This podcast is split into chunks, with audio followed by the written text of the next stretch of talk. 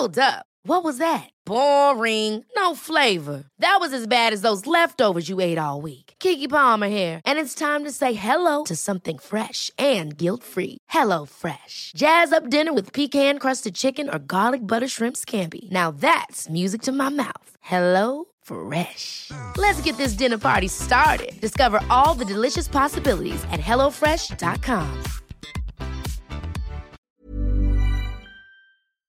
Hi, welcome to Hollywood Crime Scene. This is Rachel Fisher. Hi, this is Desi Jedeikin, and today we are going to talk about silent movie star and I guess comic Fatty Arbuckle, who I think has largely been forgotten today. The first time I heard about him was in the book Hollywood Babylon, and that was pretty much focused on his um, downfall. So, in my opinion, and I think most people who probably know him from that book, he's a rapist and a murderer. From 1914 to 1921, Fatty Arbuckle was one of the biggest stars in the world. In fact, he was one of the first bona fide movie stars. Up until that point, up until he came around in like 1914, studios actually did everything they could to, to make the actors and performers in their movies anonymous, so to sort of keep them out of power.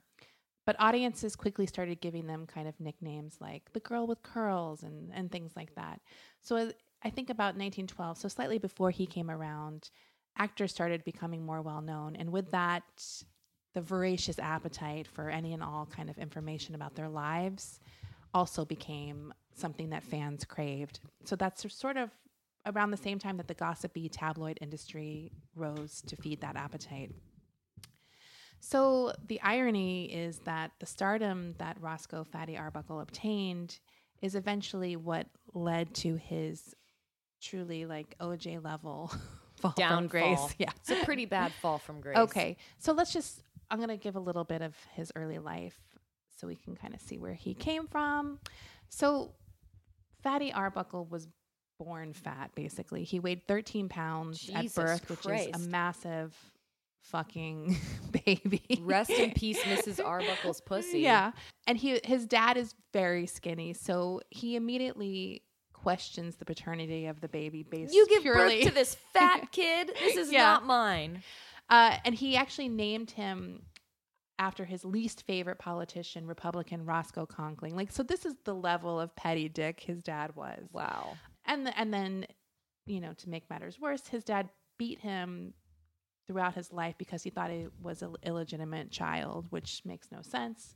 I mean, I'm not saying he should have beat the wife, but if you think the wife was the one, the kid didn't do anything regardless, and neither did the mom. But the mom was very supportive of her son.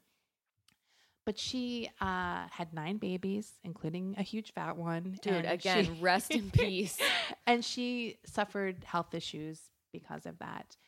Uh, she eventually died when Fatty was 12, and um, and uh, and most of the research I saw, it was she died when he was 12 and 180 pounds. It's just like really. so they're gonna fat shame him. They're fat shaming him from a very young age, and so he at that point was basically an orphan because his dad was Yeah. wanted nothing to do with him.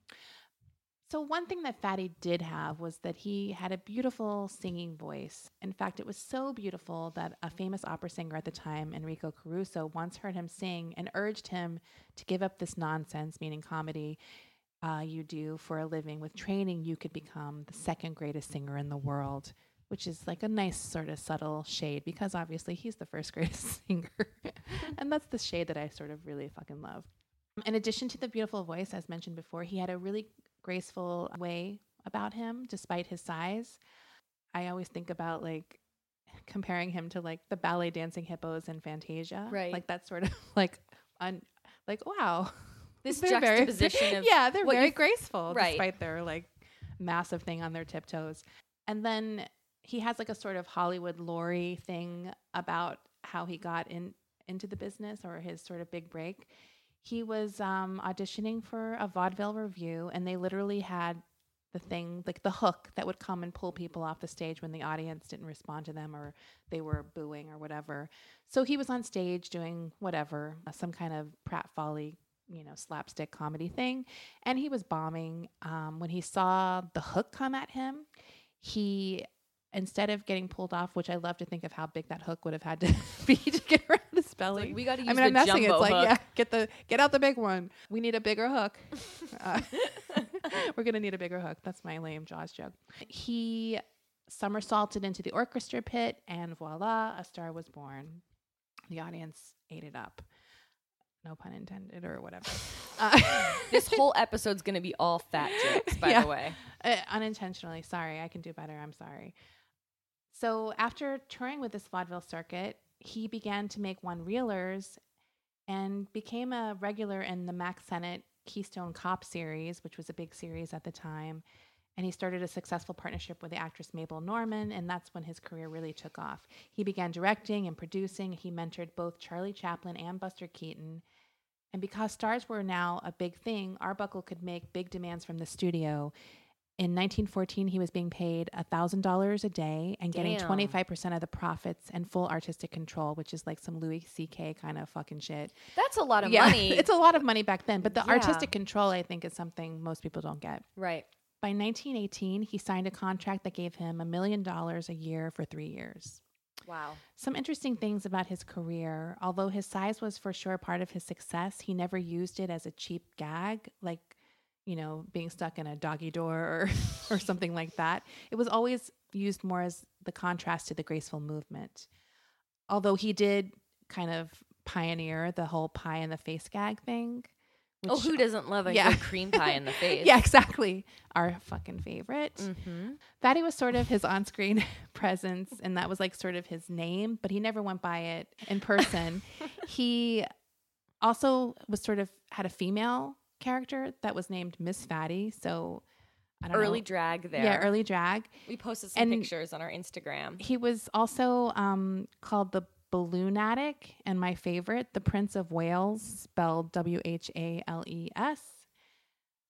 So, at this point now, before we get into what I'm going to talk about next, you have to understand that he was like the Tom Cruise level of fame, like as big as you could get, but with kind of like a, Fis- a Chris Farley type Right. personality. So he's like pretty much the biggest movie star in the world. Okay.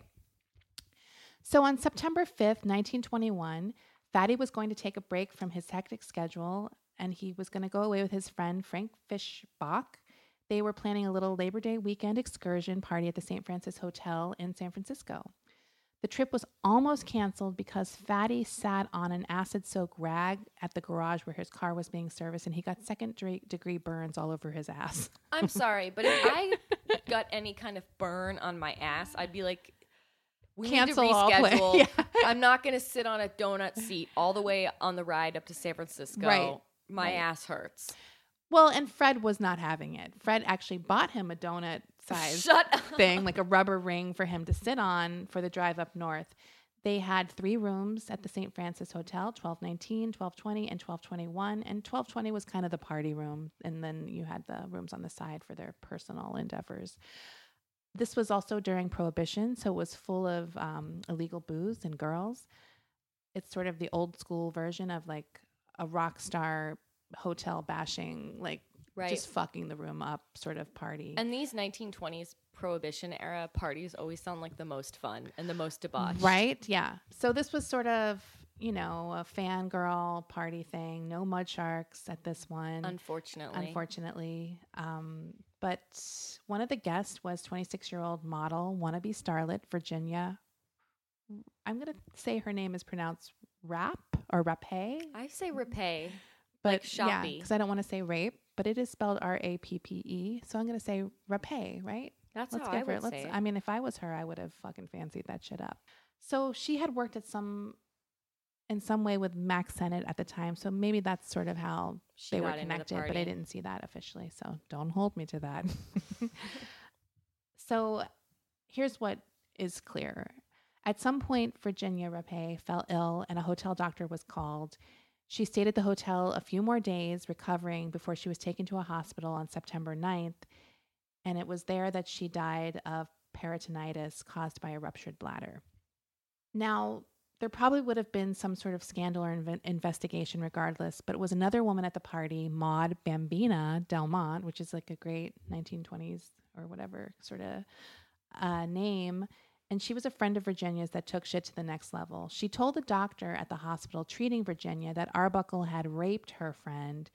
And then she made the same accusation to the San Francisco police, claiming that Arbuckle had been seen dragging Rapay into his bedroom against her will, claiming he was going to um, he claiming that she he she claimed that he said i've waited five years for you and now i've got you Wow. so it's like all very penelope pit stop Mhm. with like you know tying someone on the train tracks or whatever um in an interview with a newspaper she said that she could hear virginia i mean i should say that obviously this is a story where the tabloidy newspaper kind of things fucking latched onto it right away They ran with right it. they ran with it so she's being interviewed by a newspaper she said she could hear, hear virginia screaming and kicking violently and that she had to kick down the door and fatty opened it in his pajamas wearing um, virginia's hat cocked at an angle and smiling like an evil kind of foolish So to smile add insult to injury is wearing her hat too. Right. And then she could see, like behind him, that Virginia was on the bed, ravaged, screaming in agony. And she said that Arbuckle said to her, Shut her up or I'll throw her out the window. I mean, like she really painted Arbuckle as like a maniacal fucking lunatic. Right. Then she said that he left her there and went back to the party and just danced while Virginia lay dying. With a ruptured bladder. Right.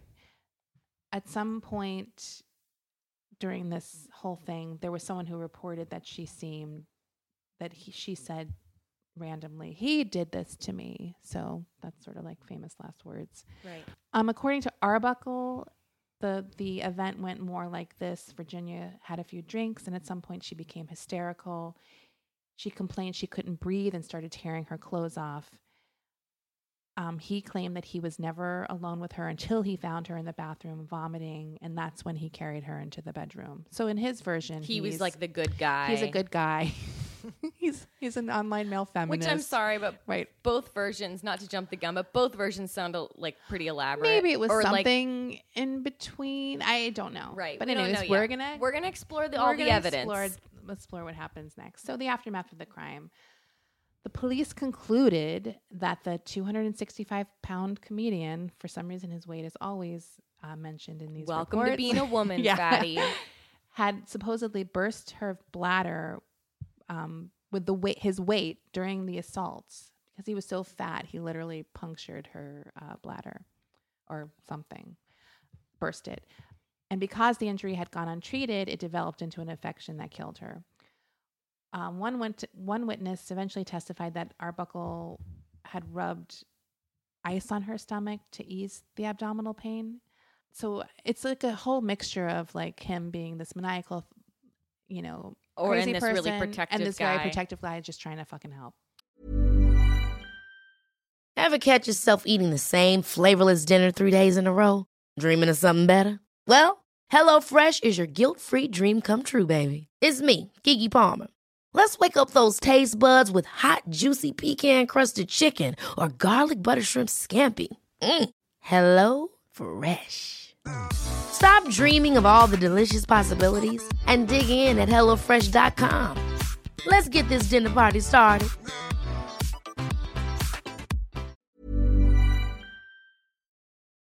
I'm the queen of starting a free trial offer and forgetting to cancel it, oftentimes being charged for months for something I'm not even using. If I asked you how many subscriptions you have, would you be able to list all of them and how much you're paying? If you would have asked me this question before I started using Rocket Money, I would have said yes, but let me tell you, I would have been so wrong. I can't believe how many I had and all the money I was wasting. With Rocket Money, I can see all of my subscriptions in one place, and if I see something I don't want, I can cancel it with a tap. I never have to get on the phone with customer service. They'll even try to get you a refund for the last couple of months of wasted money and negotiate to lower your bills for you by up to 20%. All you have to do is take a picture of your bill, and Rocket Money takes care of the rest. Rocket Money is a personal finance app that finds and cancels your unwanted subscriptions, monitors your spending, and helps lower your bills. Rocket Money has over 5 million users and has helped save its members an average of $720 a year with over 500 million in canceled subscriptions. It's definitely saved me money and now I can use that money to waste on things I do want.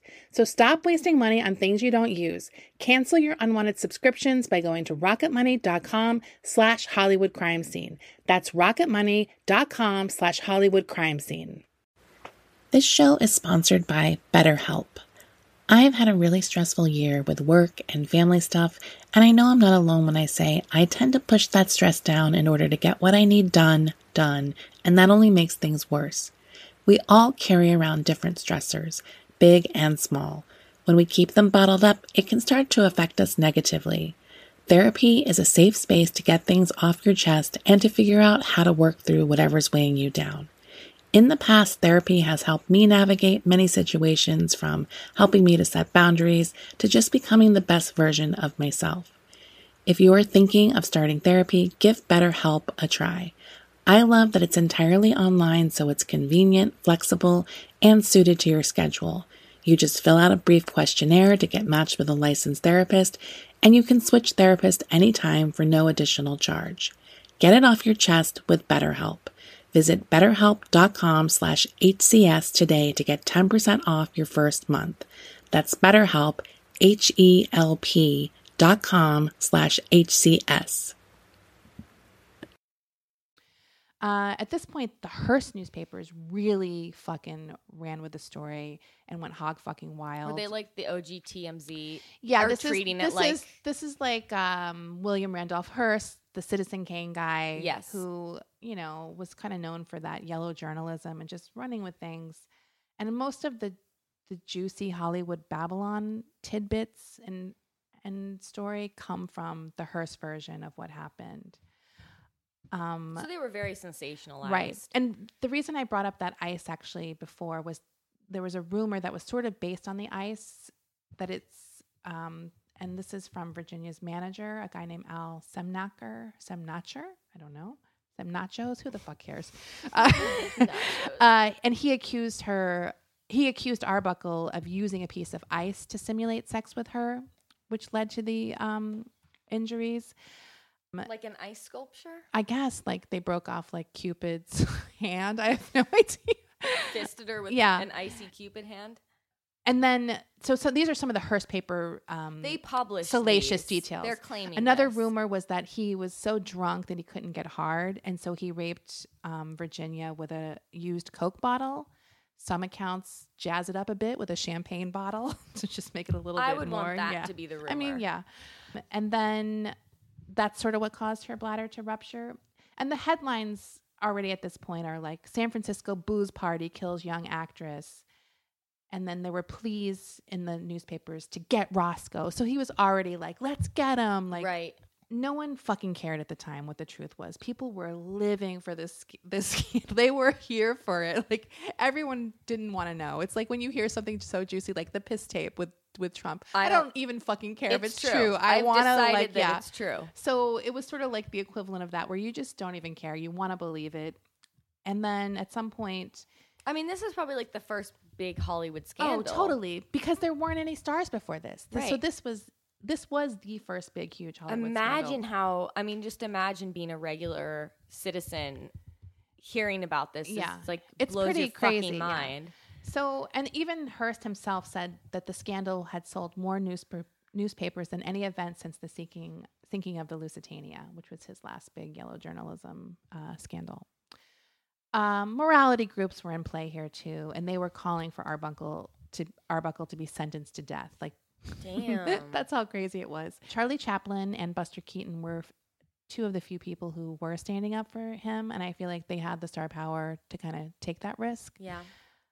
some uh, interesting speculation on why it was so easy to go down this road with him was people were really quick to believe the worst about him because of the image that he had cultivated that he was overweight and had like an asexual screen presence So he's this creepy loner guy. yeah so he was kind of portrayed as this unlikely ladies man in Right. in fan magazines which wasn't really true So Right. because he had this reputation as like I'm fat, but I can still get, get I can still get it. He's this sinister. they had built up guy. this thing where it was very easy for, for people to be like, oh, well, that's how he gets it. He's a sexual deviant. right.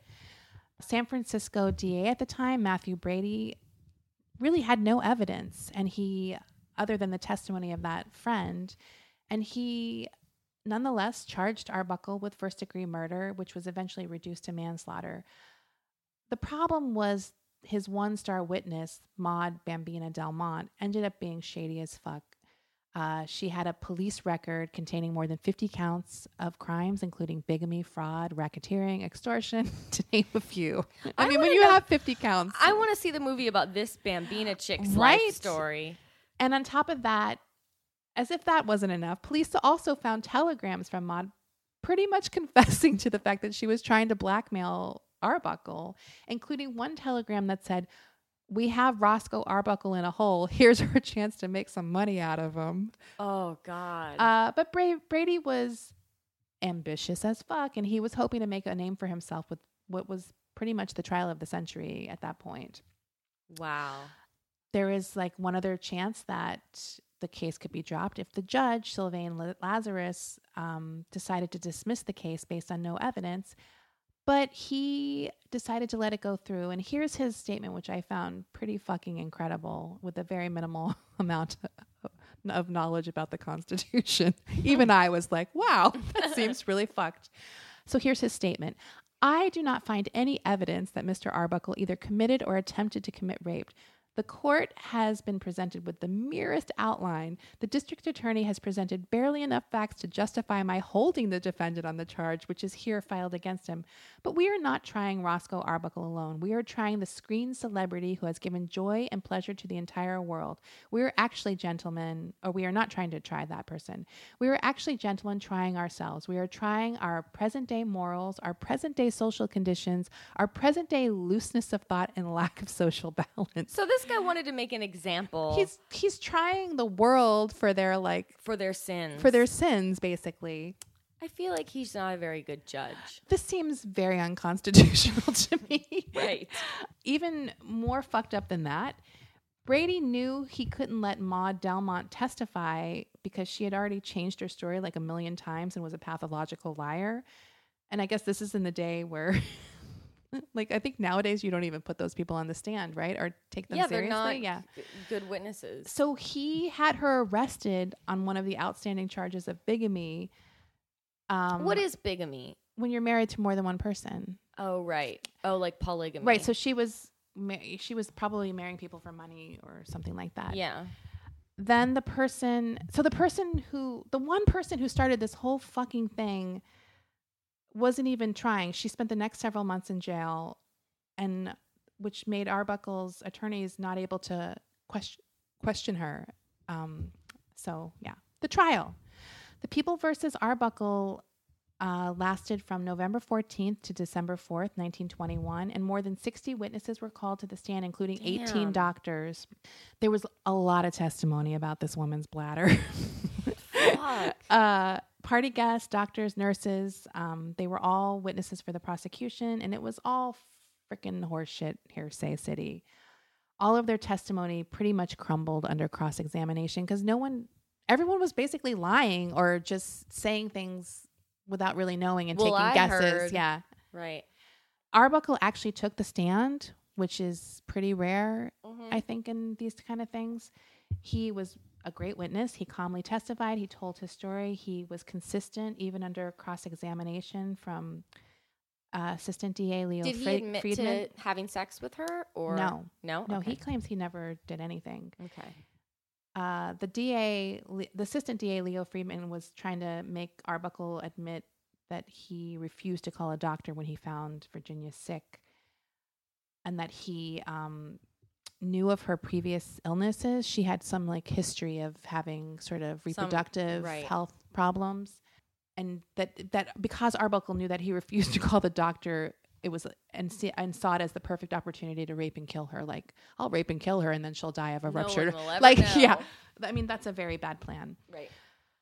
So on That's a but he Holmes never he never admitted to that because it wasn't true probably.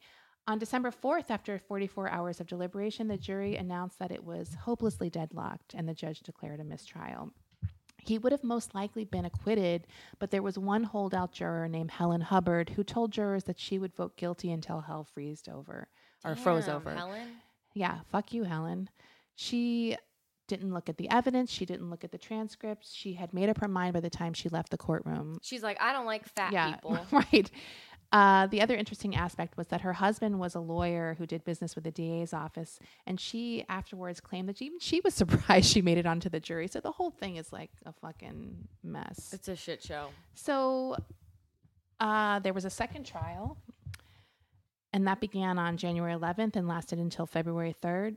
There was more shady testimony, and then one witness from the first trial even testified that Brady had forced her to commit perjury. Arbuckle's lawyers were pretty confident that he would win or be acquitted, and they didn't have him testify the second time. And that was a huge mistake because the jury deadlocked nine to three in favor of conviction this time. I also saw that it said ten to two in one case, but it doesn't really matter. But so it went it went from like one holdout juror to all of a sudden swinging People for like, conviction. hey, wait a minute. The case went to trial a third time on March 13th. Um, I, I, a side note: at this time, that woman Maud Delmont was out of jail, and she was already touring the country, giving a one-woman show as the woman who signed the murder charge against Arbuckle, and lecturing about the evils of Hollywood. So this bitch was getting hers. Like, she was she's like, I didn't get that blackmail money, but I'm gonna make do, which is like sort of admirable in like a shitty kind of way. just, like it just reminds. She reminds me of uh, Roxie Hart from Chicago. totally like taking she was, advantage of She this took situation. advantage. So it's like, yeah, I don't know. I guess I'll give her credit. Her character is not that up credible. This, up until this point, to Arbuckle's credit, he he he didn't want his lawyers to take the victim blaming route. wow. Uh, that all changed in this trial because now they were like, we need to fucking end this. Right. So they left nothing to chance and they went full on victim blaming here. And Arbuckle testified this time again.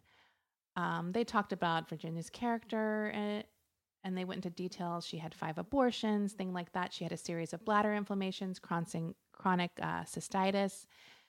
And then she also had a history of actually stripping naked when she drank. I mean, who doesn't? yeah, I don't feel like that's I that don't know. And that she had gonorrhea at the time of her death. Um, there was even some testimony that she had been pregnant and asked Arbuckle to pay for her abortion. I mean, I feel like yeah, they. I don't see that as necessarily throwing her under the bus. They had to. They had to present the evidence that she had a history of chronic illnesses in that, That- area. The, the medical stuff makes sense to me, but the, The stripping, sexual- the stripping while naked just seems like victim blaming. Oh, I don't agree with that actually, because that was sort of the thing that they said she was naked Oh, and writhing. course. so I feel like they Right. had to say she did this a lot. It wasn't Right. her screaming, running naked from a room Right. because he did something. it So was something she liked to do in the past. right. So I feel like it was sort of relevant. Right. I think at this point his career was dead. The previous trials had bankrupted bankrupted him, so he really kind of had no choice but to maybe slightly slut shame away. There were numerous witnesses called to the stand testifying to Virginia's slutty ways, so maybe that's a little bit more inappropriate. Like, yeah, she yeah, gave a great and one blowjob. person in this, uh, one person who was a witness, ac- actually also attacked Maud Delmont in her testimony, saying that she was the complaining witness that never witnessed. So very uh, 1920s. Sounds like a yeah. movie. The jury deliberated this time for less than five minutes. They returned to the court and declared him not guilty. They even released a statement, ex- which is extremely rare at the time, saying that they were not only quitting, acquitting him, but they were actually finding him innocent. And this is that statement. We, the jury, find Roscoe Arbuckle not guilty of manslaughter. Acquittal is not enough for Roscoe Arbuckle. We feel that a great injustice has been done to him. We feel also that it was our our only our plain duty to give him this exoneration under the evidence, for there was not the slightest proof adduced to connect him in any way with the commission of a crime. He was manly throughout the case, okay, whatever, and told a straightforward story on the witness stand, which we all believe. The happening at the hotel was an unfortunate affair for which Arbuckle, so the evidence shows, was in no way responsible. We wish him success. Roscoe Arbuckle is entirely innocent and free from all blame. Damn. Yeah. That's a hell of a statement. Yeah, so that was beyond just not guilty. This was saying Right. bitch, this is fucked up. And he, But clearly, yeah. and it, you know what? It seems like that is true. It was just a fucked up thing that happened. right. He was in the wrong place at the Right. wrong time. Right. Uh, so he was real. He was ruined, though. Still, despite yeah, the clearly that statement Yeah. that just goes to show when you get a stain on you like that, it does not come out. Whether you're, I mean, you- Sorry, I'm definitely not going down any other road with that statement. No, it's true. It was too fucking far gone by that point. right? The public had made him a symbol of Hollywood excess, and in their eyes, he was guilty of, at the very least, fucking too hard and drinking too much, which is like kind of makes him very appealing to me. uh, so yeah, so the aftermath of this was that he pretty much had no fucking chance of making money again. And that was officially fucked even further. Six days after that, after his acquittal, something called the Hays Office had been created at that point. Um, and it was sort of a censor, the censoring board for, for the film industry. Uh, they banned him from the screen due to his, or due to like him breaking what was sort of a newly minted thing, you know, contracts having morality clauses Right. and the studios were now forcing them to abide by these things which kind of let them get out of contracts if they they acted up in any sort of way So they were really wanted to distance themselves Right. from him. and then the truth of the matter is what what was really behind it was the fact that paramount his his uh, studio that he was had that three million dollar deal Mhm. with they didn't want to work with him anymore but they didn't want anyone else to have him either so it was like a way of Interesting. Yeah, so it was a that's how that's why the Hays office banned him from the screen. And they had like all kinds of deals with each other. It was a very corrupt system. So actually the ban was lifted 8 months later, but by that point he was just blackballed completely from Hollywood. Over the next decade he kind of did whatever he could. He did live performances. He even directed under an alias, William B. Goodrich. Will be good. Ha ha ha. And then 10 years after the trials in 1932, Jack Warner hired him again to act in a film that ended up being a huge box office success. And then he signed Ar- Arbuckle for six more films, which was a great thing. That's a pretty lucky break. yeah, Arbuckle had um, remarried at this point, and he went out to dinner with his wife that night to celebrate his newfound sort of comeback. He went home to bed that night and he died in his sleep at 2:30 a.m. after suffering a heart attack. Supposedly he had said to his wife earlier that evening, "This is the best day of my life," which is so sad. That's so sad. it's And really, really sweet, sad, but sad. Really sad. So that's it. I mean, basically, we all, I think, had this idea that he's this rapist and murderer. Like that is really my That impression of him from the. Hollywood Babylon book, which And is, they- you know, we all know now is a huge, you know, shit show of uh, Right. disinformation. It was an incredibly compromised trial, and the tabloids, the newspapers, they went haywire, and they were super irresponsible with the Right. story. They were. It was hashtag fake news. Absolutely. One other last sort of eerie, interesting detail is um, Chris Farley, John Belushi, and John Candy were all considered to play Arbuckle in a biopic that never happened, and each one of them died before the biopic even kind of got out of development. So the whole story just has this kind of tragic. Yeah. Uh, His well, Fatty Arbuckle, just the person, is surrounded by so much just it's a tragedy. curse. It is a and then everyone who even considered playing him also met this tragic. And Rob Ford's dead too. he was never. I He know was never. he was never up for the role, but in my heart, he was up for the role. He's the fatty Arbuckle of politics. He really He is very graceful. I mean, when he tried to hit that woman. Sorry. when he's dancing to Bob Marley at oh right, City yeah. Hall, he's Oh, yeah. super graceful. I mean, so we gotta love him. But yeah. Yeah. so that's an interesting thing. We have lots of pics and uh, clips of him up on our Instagram and Facebook page and all Right. the good social media sites where we are. And you can find us at HollywoodCrimeScene.com. We also have a Patreon if Our you're interested in yeah. supporting us in our uh, debauched excursions into will- Hollywood's dark side. we provide a weekly bonus episode for you. Our bonus episodes are a lot filthier than our Very fun scandals and urban legends and whatnot. sex rumors. We review sex tapes. And you can find that at patreon.com slash Hollywood crime scene. So thank you so much for listening, and we We'll will see you next soon. week. Bye. Bye. Ever catch yourself eating the same flavorless dinner three days in a row? Dreaming of something better? Well, HelloFresh is your guilt free dream come true, baby. It's me, Keke Palmer. Let's wake up those taste buds with hot, juicy pecan crusted chicken or garlic butter shrimp scampi. Mm. Hello Fresh. Stop dreaming of all the delicious possibilities and dig in at HelloFresh.com. Let's get this dinner party started.